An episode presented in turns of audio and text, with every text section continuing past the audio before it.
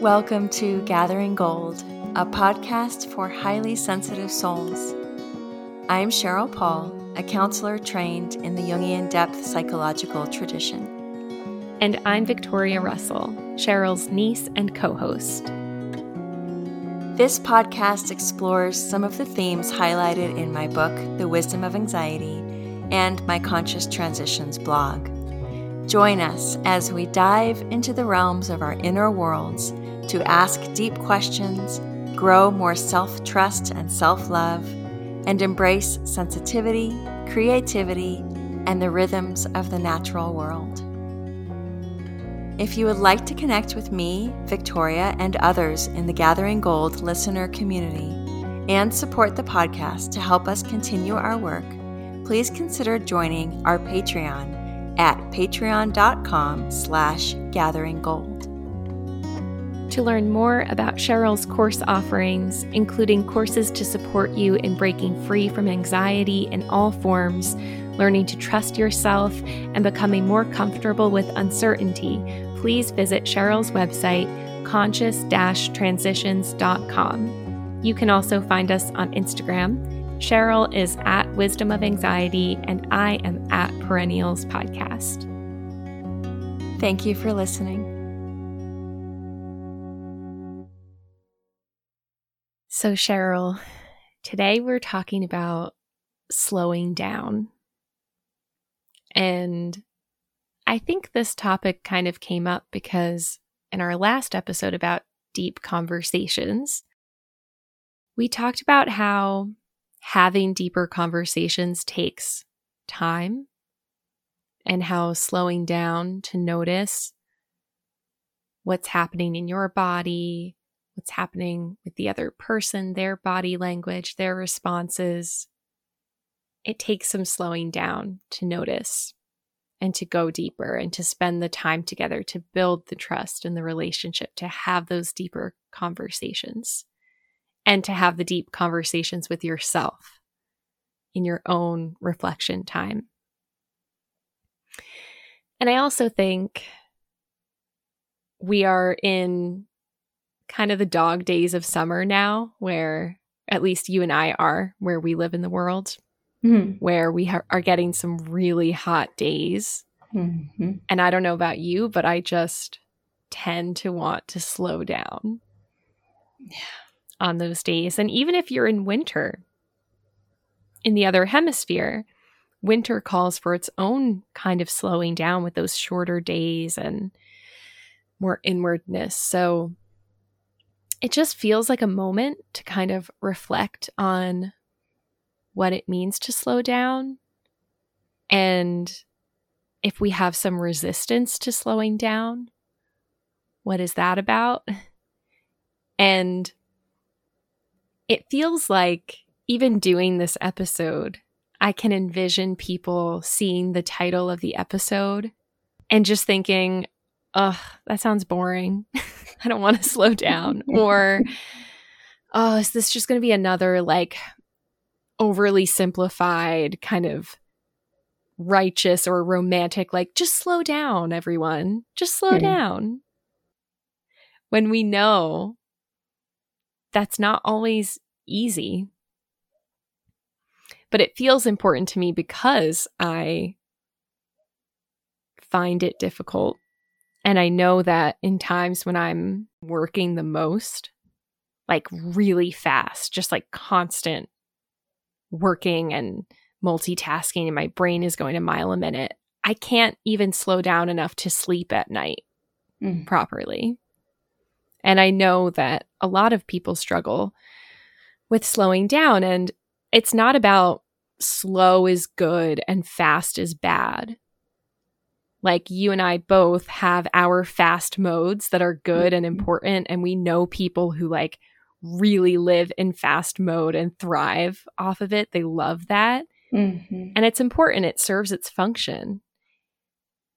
We have all these different gears. They're all important. They all serve, but it feels like collectively, especially in the US and Western culture, we just find it harder and harder to slow down. Yeah. And so we actually wanted to just try to live into some slowness in this very episode. So I'm going to let pauses and silences linger longer than I do in other episodes because Cheryl and I will have some silences and pauses that I'll edit down when I edit the episode because it's like people don't have the it's not even just the attention span. Like if I'm listening to another podcast and there's a pause that's longer than like 2 seconds, I check my phone to make sure that it's it's not broken, you know? like I think that something's wrong if there's silence for more than 2 seconds. Yes. So if you hear silence in this episode for a couple seconds, your phone's probably not broken. It's just we're going to let that be. Mm. Mm.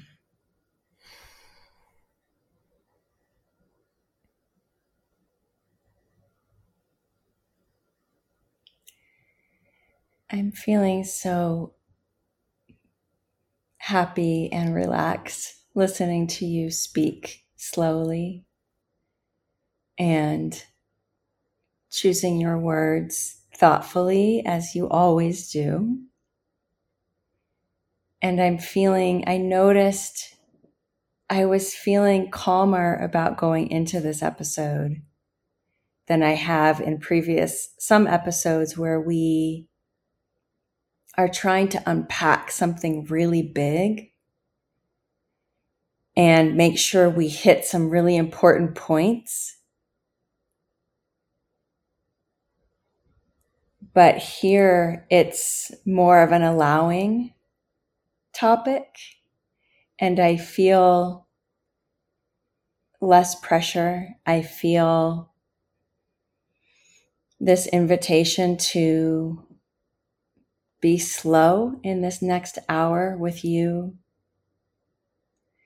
to not have to be quick with my thoughts and my responses and my ideas, to allow for the spaciousness and allow for what arises.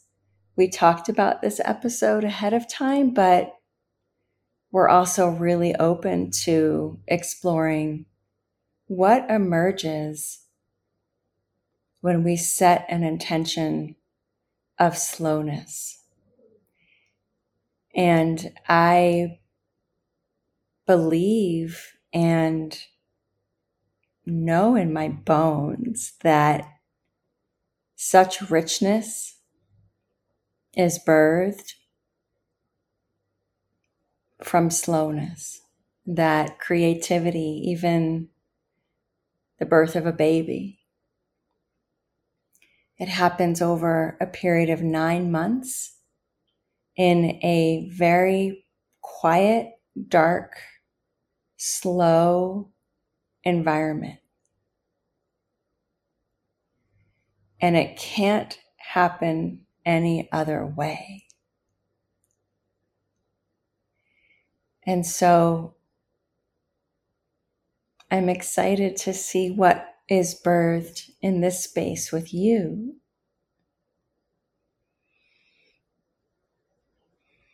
Almost like we're inviting slowness to come join our conversation. Like slowness is an animal, a being, an entity, that slowness has its own energetic field. And I think globally, we are being asked to slow down and we resist it with everything we have.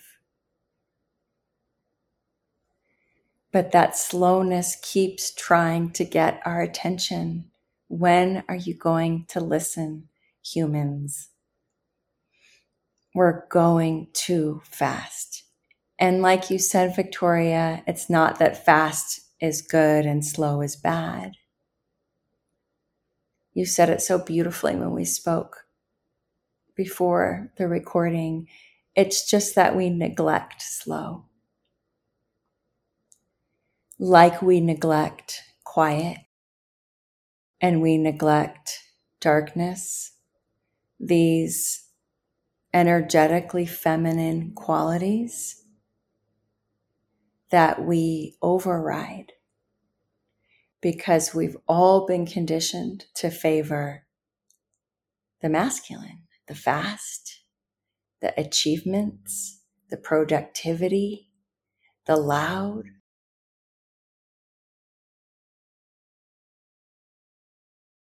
But here, slowness waits for us to notice her. And I feel like this episode is in reverence to slowness.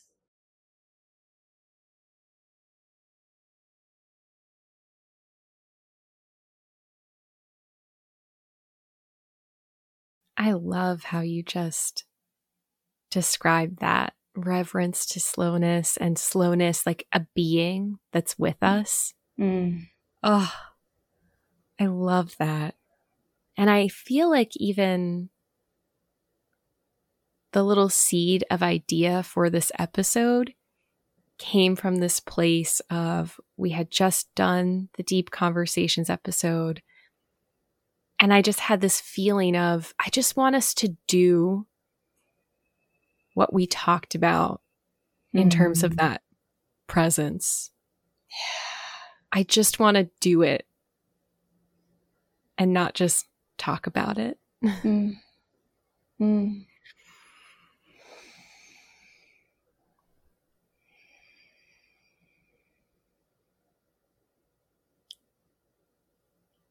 And as you were talking, something came to me hmm. about the shame around slowness. Hmm. Like, I definitely have a very fast gear because I grew up in New Jersey. and I grew up with drive throughs and hmm.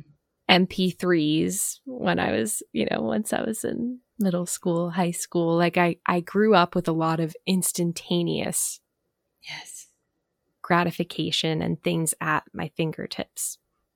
And New Jersey, the suburb of New York City, where it's like I one time was trying to cross the street in Central Park and there were all these bikers and I was tentatively trying to figure out how I could get through all of the bikers. Mm. And this one woman on her bike frustratedly just looked at me and said, Okay, make a decision as she went past me. and so I have my fast gear, but I also, as a person, tend to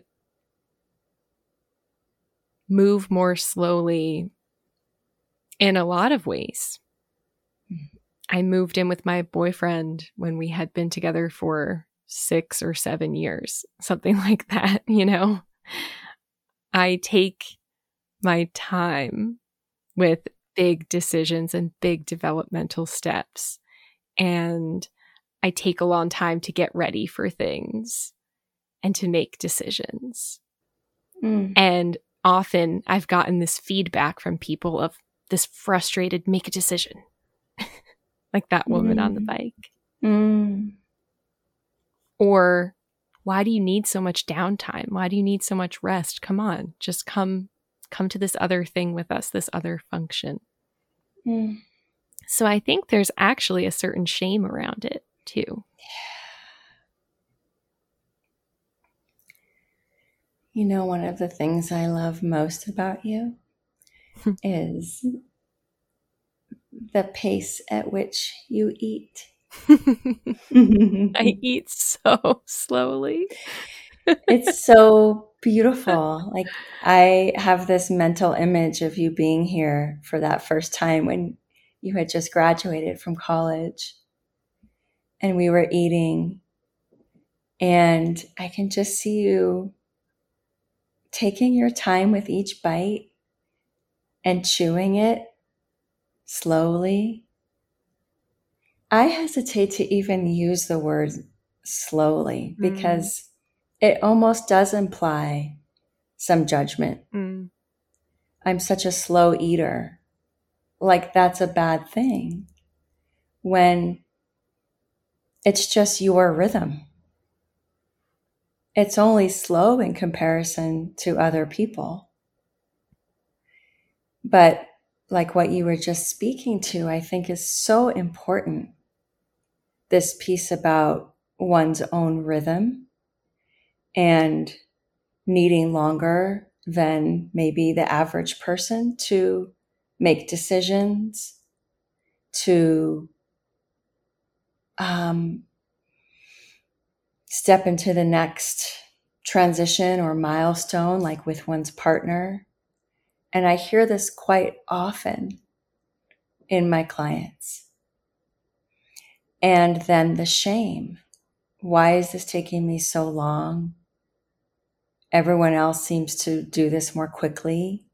So the shame when your own pace and rhythm is slower than the mainstream timeline, I think is a really important piece is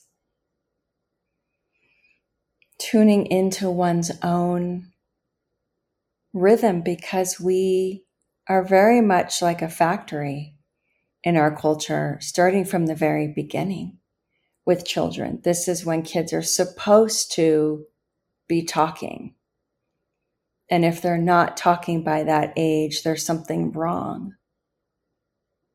And sometimes there might be something that needs some attention, but sometimes there's not. That's just the child's rhythm. I'm thinking about it with my boys who had their own rhythm around things like learning to ride a bike and learning how to swim and I remember the pressure to get our kids into swim lessons and get the training wheels off. So, this rush, we live in a very rushed culture in so many ways, maybe in every way, from milestones, developmental milestones, to life transitions, you know, I'll have clients who maybe are 30 years old and are in their first romantic relationship and the shame. Like there's something wrong with that.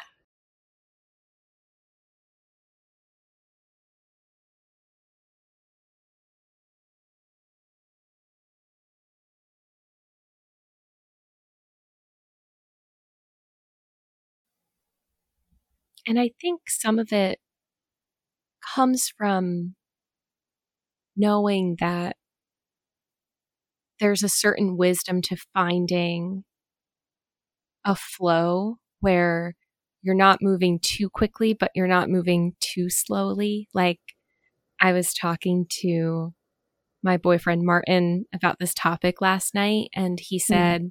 I said, when do you slow down the most? Is it when you rock climb? Mm. He said, I go a little too slowly when I rock climb because sometimes if you go too slowly, you can't do what you need to do. Hmm. And I, I, I know this from I haven't I've only rock climbed outside once, but I've gone to the gym, the rock climbing gym, many times, and there is a certain there's a slowing down with your breath and there's a certain, there are moments to go slow.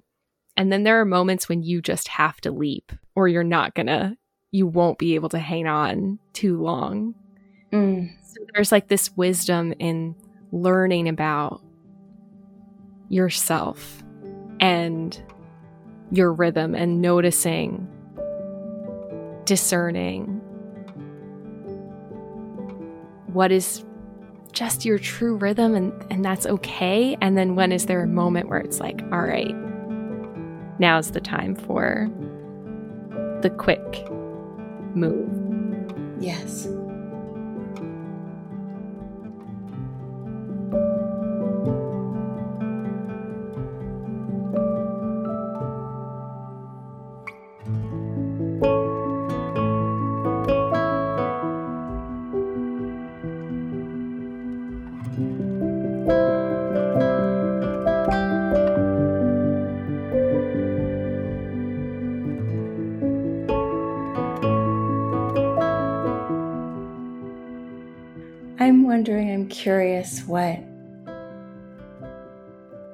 You're noticing so far as we are intentionally speaking more slowly, taking more pauses. I'm noticing, I'm, I'm curious what it's like for you. Because I do hang out in my head a lot. I think my my brain goes to, oh, I, I hope this is okay for people to listen to. Hmm. I hope this isn't frustrating for them to listen to. Mm. I I hope people will stick with us. but it feels mm-hmm. good in the moment. Mm-hmm. I mean, a little bit of like in those pauses, I don't know, like, oh, is Cheryl just collecting herself and she's ready to say something, or is it okay for me to say something now? It's a mm-hmm. different rhythm from the type of conversation that mm-hmm. I'm most accustomed to and most people are accustomed to listening to. So I have the, all these thoughts. And that's, I think, the fastest part of me is just how many thoughts I have going in my brain all the time. Mm-hmm. So I noticed those thoughts about is this okay? Is this okay for other people? But like in my body, I'm just sitting in a dim, very dim room with just a salt lamp and a candle mm. and just feeding off of your voice mm. and rhythm it's like ah my nervous system. Mm. and even just knowing like we're not trying to solve anything right, right now. It's like yeah. That's what's coming for me is we're not trying to make a point. We're not trying to yeah solve anything. We're in exploratory territory. And it reminds me of Marion Woodman, Jungian analyst, and the way she speaks, even though she definitely speaks more quickly than we're speaking right now, she speaks from her body and she'll say in her recording, she's no longer alive, but she would say, if you need that big bang of a, of a point, you're going to be frustrated by listening to me speak because I speak in spirals. I don't speak in the linear fashion that we've been taught. I've certainly been taught by academia, academics to speak in a linear way, to write in a linear way, you have your thesis statement, you explain the thesis statement in very organized paragraphs. It's all very organized and linear, and it leads to your conclusion. And there is definitely a place for that. I appreciate, I still write most things in that way. But there's also a place to not really know where it's going, to speak from your body, to let the moment guide you.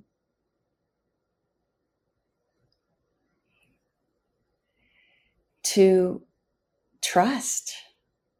Maybe it's not the most scintillating, fascinating conversation we've ever had. Maybe there's not huge aha moments that are going to be ignited. But maybe, like you're saying, it's not really about the words, it's about the tone of our voices. It's about the energy of the spaces where we're meeting. I have my candle lit. It's not dark here, but it's overcast. It's quiet. I'm noticing the environment more than I normally would, I think, when we're recording. And so there's there's a field that we're creating by letting slowness be the guide as opposed to a big bang of a thesis statement.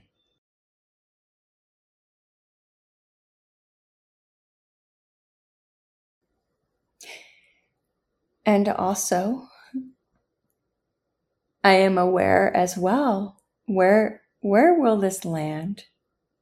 Will people be bored? And then it brings up the conversation of boredom. Mm. And why are we so terrified of boredom? And how, in this age where we're living, we almost never have to feel bored because there's always something to stimulate our attention, even if it's not fulfilling. Although I think we've all had the experience of mindless scrolling being incredibly boring. it's not giving us what we hoped it would give us. I certainly have when I turn to my phone and I'm after a few minutes, I just, this is so boring. I'd rather just be regular bored than screen bored. And so I would just invite people, if they're still with us at this, you know, we're at 26 minutes of recording, to notice what's coming up for you in the slowness noticing if you're thinking, okay, we'll get to the point, or what are you going to give me? And not that our audience really thinks like that, but just to notice what's coming up for you. Notice if boredom is here. You know, I'm sort of envisioning the members that we have had contact with in our Patreon meetups and the way that they've described listening to the podcast on a Sunday night, folding laundry on the bed with a cup of tea. And curious where this sort of different conversation might land.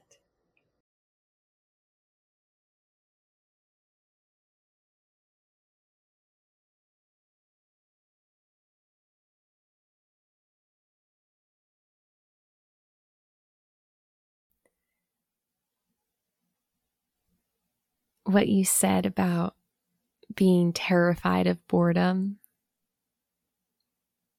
I think there's just this fear of death. Mm. In the fear of slowness, the fear of what's going to catch up with me. Mm-hmm. And what will I notice that I don't want to spend time with? Yeah. Because, like I said, I'm no stranger to going, going, going. That's been my mode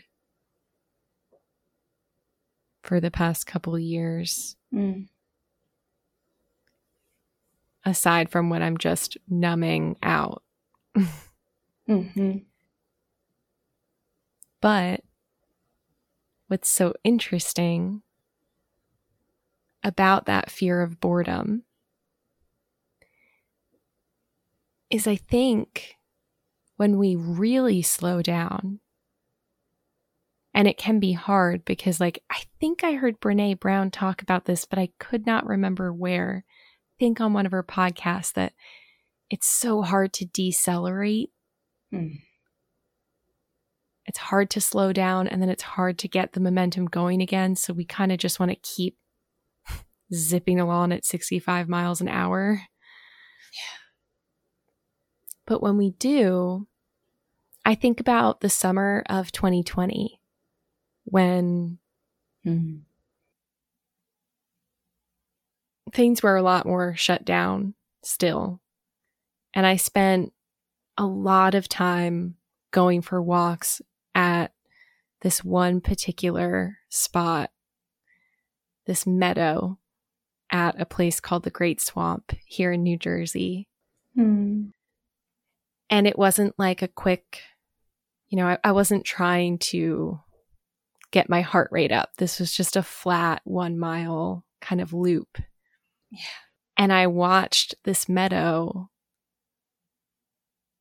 Every day, something changed. Mm. Like it wasn't boring at all because I had the time to stop and really look at it. And I think that's why when people talk about slowing down, so often we talk about connecting to nature in hmm. conjunction mm-hmm. with that because nature is changing. Like, if you actually have the time to stop and notice, you will notice something new or different every day or every couple of days. And you'll actually notice just how different the seasons are and mm-hmm. how different your days could be in rhythm with them. Yeah. So I just find it interesting because I always do have that fear of boredom. And yet, when I'm actually able to get my nervous system into the slowness, so not just like shoving myself into slowness. that doesn't hmm. work. No. But when I'm able to gradually move into it, I often notice beauty. You know, maybe some poetry bubbles up. Mm-hmm. And I think about, you know, I went to a yoga class for the first time since before COVID hit. It was outside. This yoga teacher, Kai Muhammad, I interviewed her for Perennials. She's amazing. Mm. And she's doing a class this summer at her in her sister's backyard. Mm. And you can't like crank into yoga poses. Like you use your breath to slowly, gradually find more length or find mm. more space.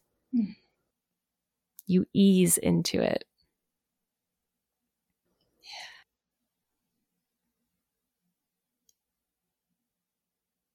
Mm.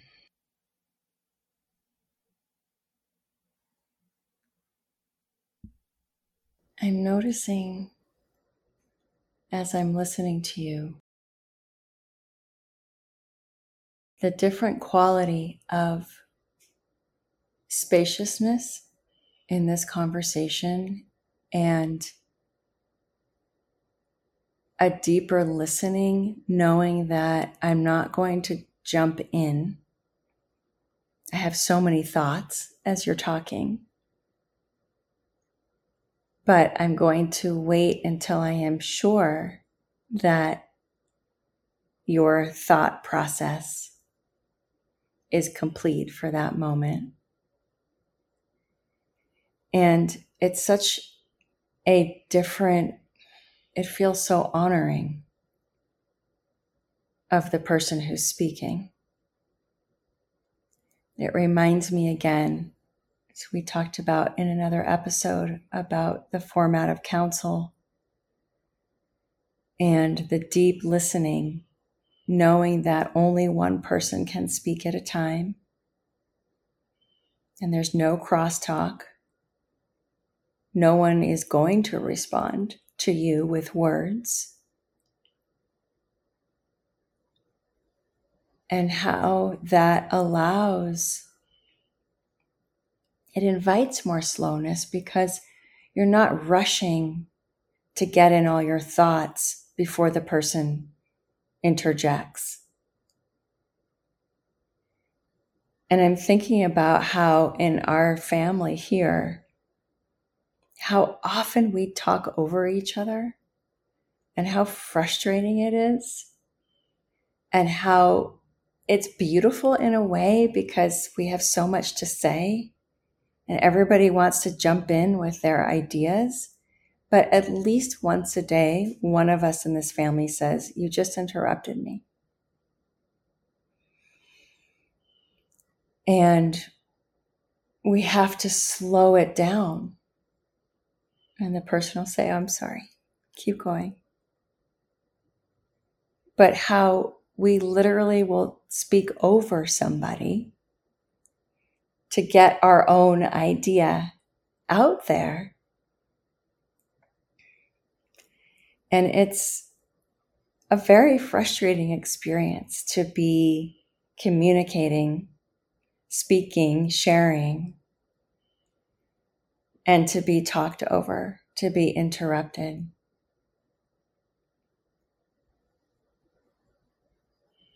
And so it feels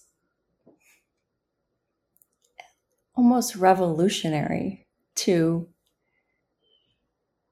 dialogue in this way where we know there's going to at least be a second or two after we stop talking. And you do this so beautifully always in our episodes. Anyway, Victoria, I have noticed that about you, that you do pause. And you mentioned that in another episode that that is intentional to allow for that pause, even if it's awkward or you're worried that the other person might think it's awkward. But it's a true listening. And then I might find that all those fabulous ideas that I thought I had to communicate with, with the spaciousness, there's more discernment and there's more intentionality about what do I really want to say. Just thinking about how loud and full our world is right now in terms of words and content, the internet world. And I think slow is a cousin of quiet is a cousin of silence, even.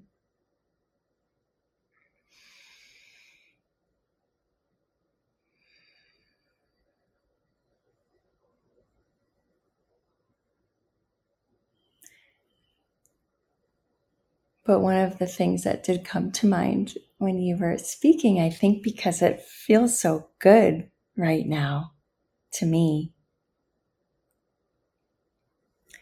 is even if boredom does come up, I think we collectively long for, we crave, we crave permission to be slow. That slow is a cousin of being instead of doing. And there's so much pressure to keep doing. And we long for the the space and the time the time to not rush to be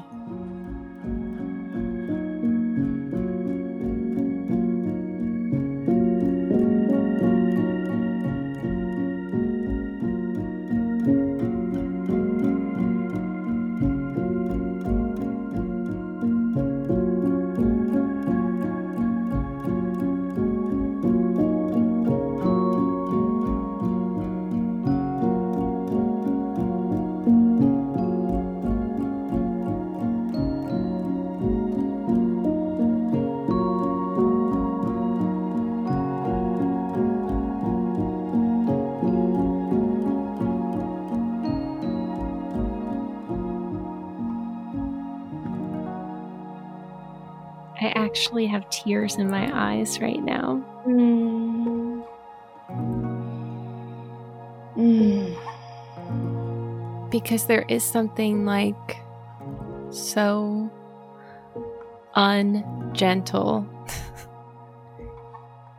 about the speed at which we are expected and sometimes even kind of forced to live and operate. Yes, sometimes forced. And I was just picturing, like, as you were talking, I was thinking about that yoga class yesterday morning mm. and being in Shavasana, just lying there. And when Kai, the yoga teacher, came around, you know how sometimes when you're in Shavasana, the teacher will come with something that smells really good. Mm-hmm. And they'll just, she just, you know, like pulled my arms out a little bit wider and then pressed my shoulders back to like open mm. my chest. And tears filled my eyes in that moment. Mm.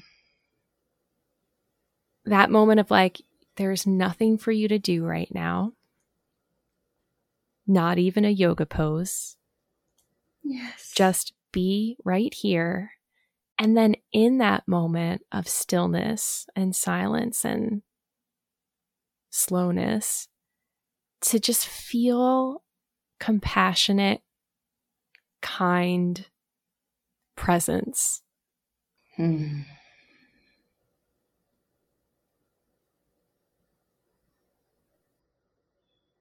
I almost wonder if that's why we're so afraid to slow down because we don't expect there to be compassionate, warm, kind presence waiting for us. Mm.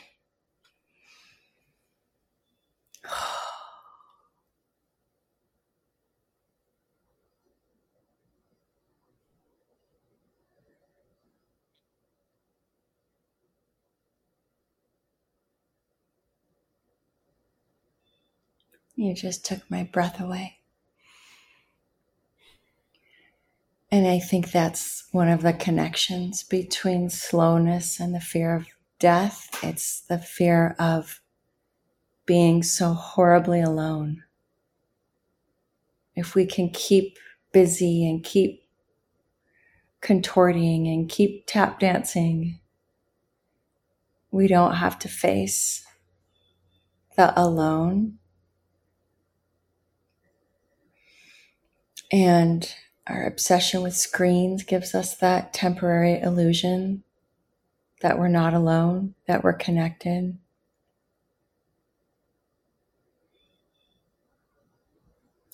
So it's one thing to be in slowness by oneself, but another to be in slowness in the company of somebody else, somebody safe and compassionate.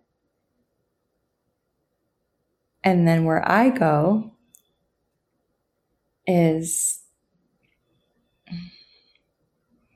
I don't think we're ever alone. that when I slow down,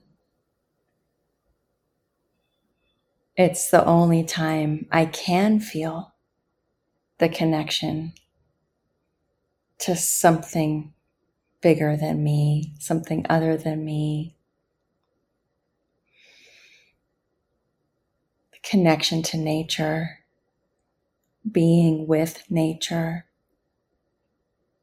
connection to my ancestors to my lineage. If I don't have those stop points, those pause points in a day, I don't feel right inside.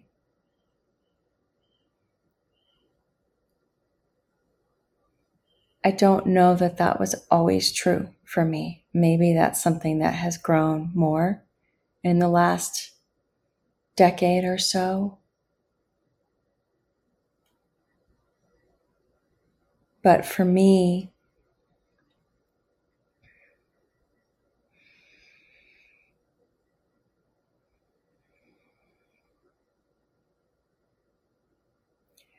I can't contact the deepest place in my soul and the place of spirit. The down, the inwardness, the ground, and the expansive, the sky, the places I can't prove, but I know are around me.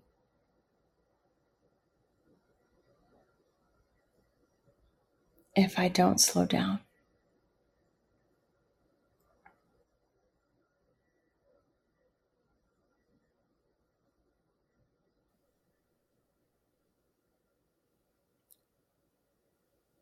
I think you are so important to people because you are a model for that compassionate, kind, warm presence. Like Kai is a model for that. Mm. It's hard to contact that if people don't have experience of it in the world. Yes. yes. And seeking it out is so important. For so many people, I think they're not just alone in the slowness, they have a bully in their head mm. yes. who shows up.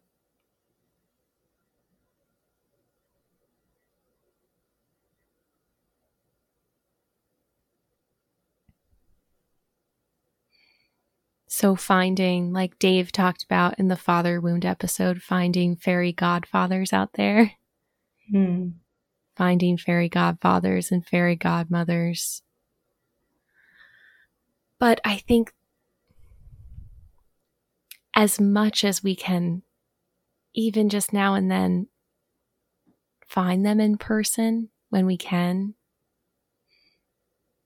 and be in their presence, it's so powerful.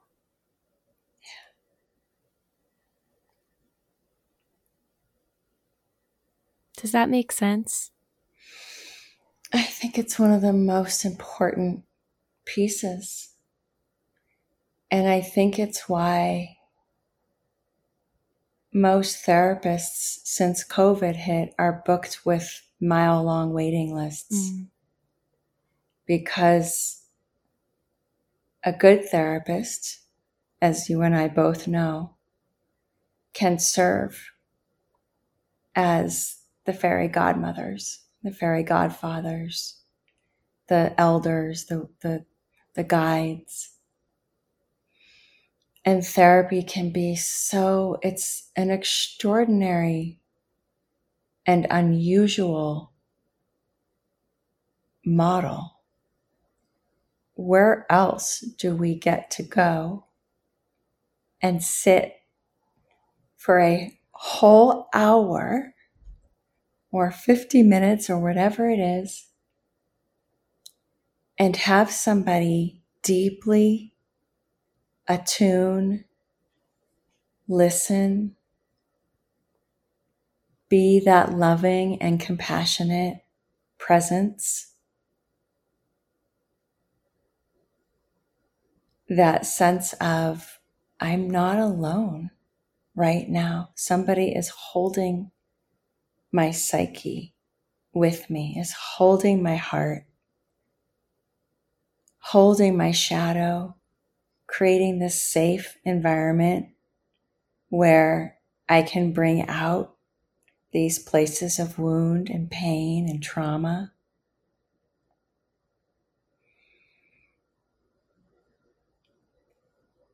And it's, I think, one of the deepest forms of listening because a good therapist, skilled therapist, will not only listen to the words, they're listening on every level.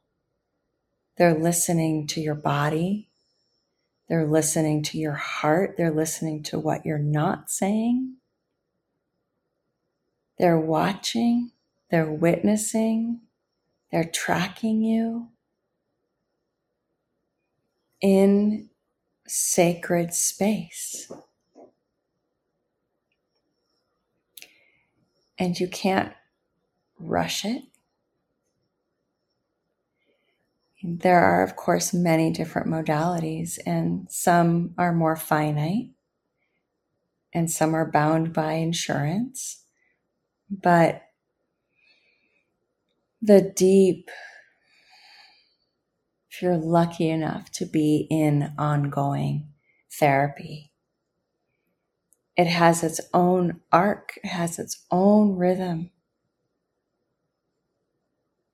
You can't rush it. That song, that beautiful song by Trevor Hall. You can't rush your healing. Do you know that song, Victoria? No. Oh. I'm certainly going to look it up now. oh. You can't rush your healing. We try to because we're told, aren't you over your grief by now? As someone, you know, looking at tapping their watch. Aren't you over your pain? Aren't you over the breakup by now? No. It's slower than that. Grief is slow. And I think people are afraid. It's one of the fears of slowing down is might I meet my grief? Because grief will not come out in the mad pace of a day.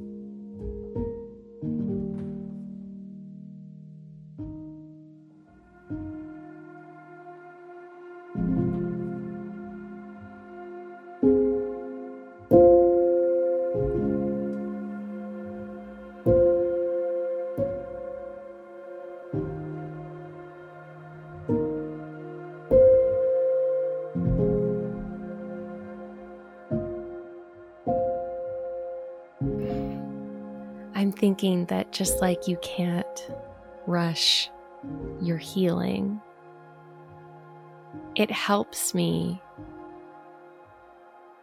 to feel invited into slowness when I go into an environment where I can't rush it. And I feel mm. the slowness kind of enter me on a bodily level. Mm. So I also, this weekend, I went tubing on the Delaware River mm-hmm. with Martin and a few friends, and it took us six hours to float nine miles, which is a pretty slow pace. Mm. And all we did was talk, and it was not boring. You know, it was like utter peace. it's like how I feel after a long day of hiking, expending energy, you know, maybe maybe moving quickly as you're getting chased by storm clouds, whatever might be happening. And then at the end of the day, at night, lying in a hammock by the campfire, just listening to it crackle and knowing there's nowhere else to be. There's nothing else to do for the day. There's no cell phone service here. Hmm. And I think the environment for me is another place. If I go into environments that just invite or even possibly demand some slowness, it enters my body in a different way. And that's that's available even I know a great therapist is not available to everyone even though they should be. But hopefully we can all find our pockets of relationships and environments where we are invited into and embraced in slowness. Mm.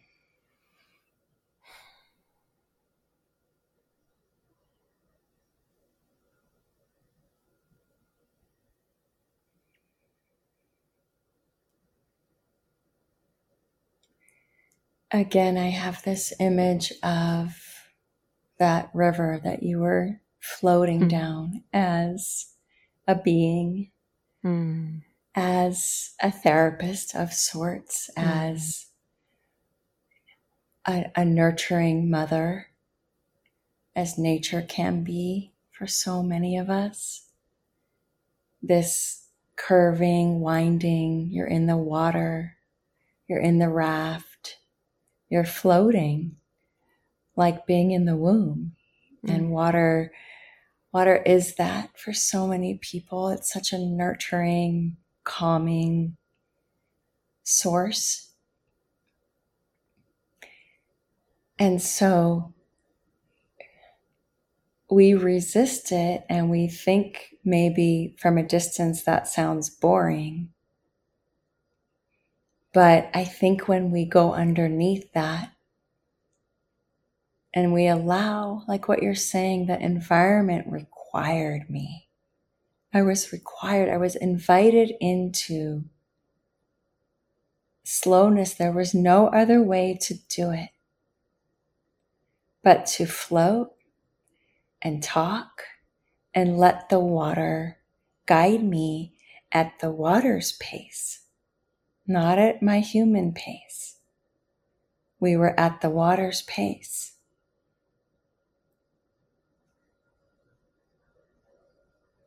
and again i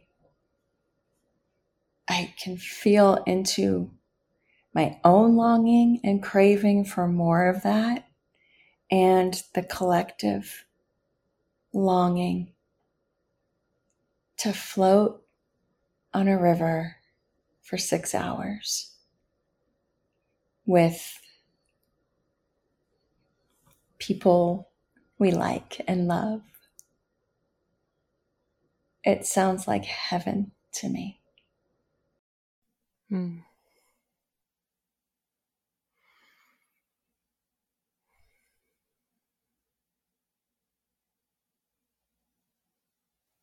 This conversation has been like heaven to me. Me too. and amazingly, I feel like we could talk about it for another hour. I know. like there's so many offshoots that are coming to mind for me about couples and about parenting. Some of the choices that we made early on in our parenting about not overscheduling, about homeschooling, and also, despite all that, it's still been fast and it's still been too full, too much. I'm still tired. And I think what I would like to say as, as we're winding down is that it's not easy.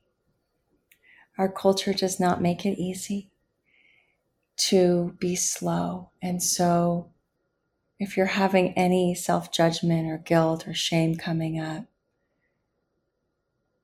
about your pace or your children or any of that, to please be kind to yourself.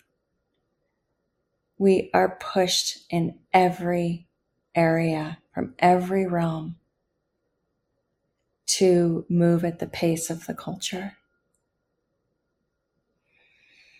And we're all just doing the best we can to retrieve and reclaim pockets of slowness, pockets of time when we can just be and float and not do and achieve and check off the boxes on our to do lists.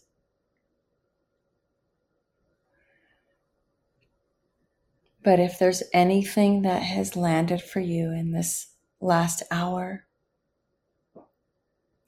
as a longing to listen, to listen to the longing, and to slowly and gently sit with it and become curious about how might I bring just a little bit more slowness into my life.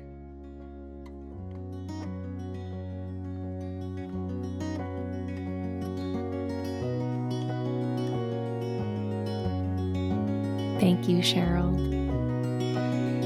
Mm. Thank you, Victoria.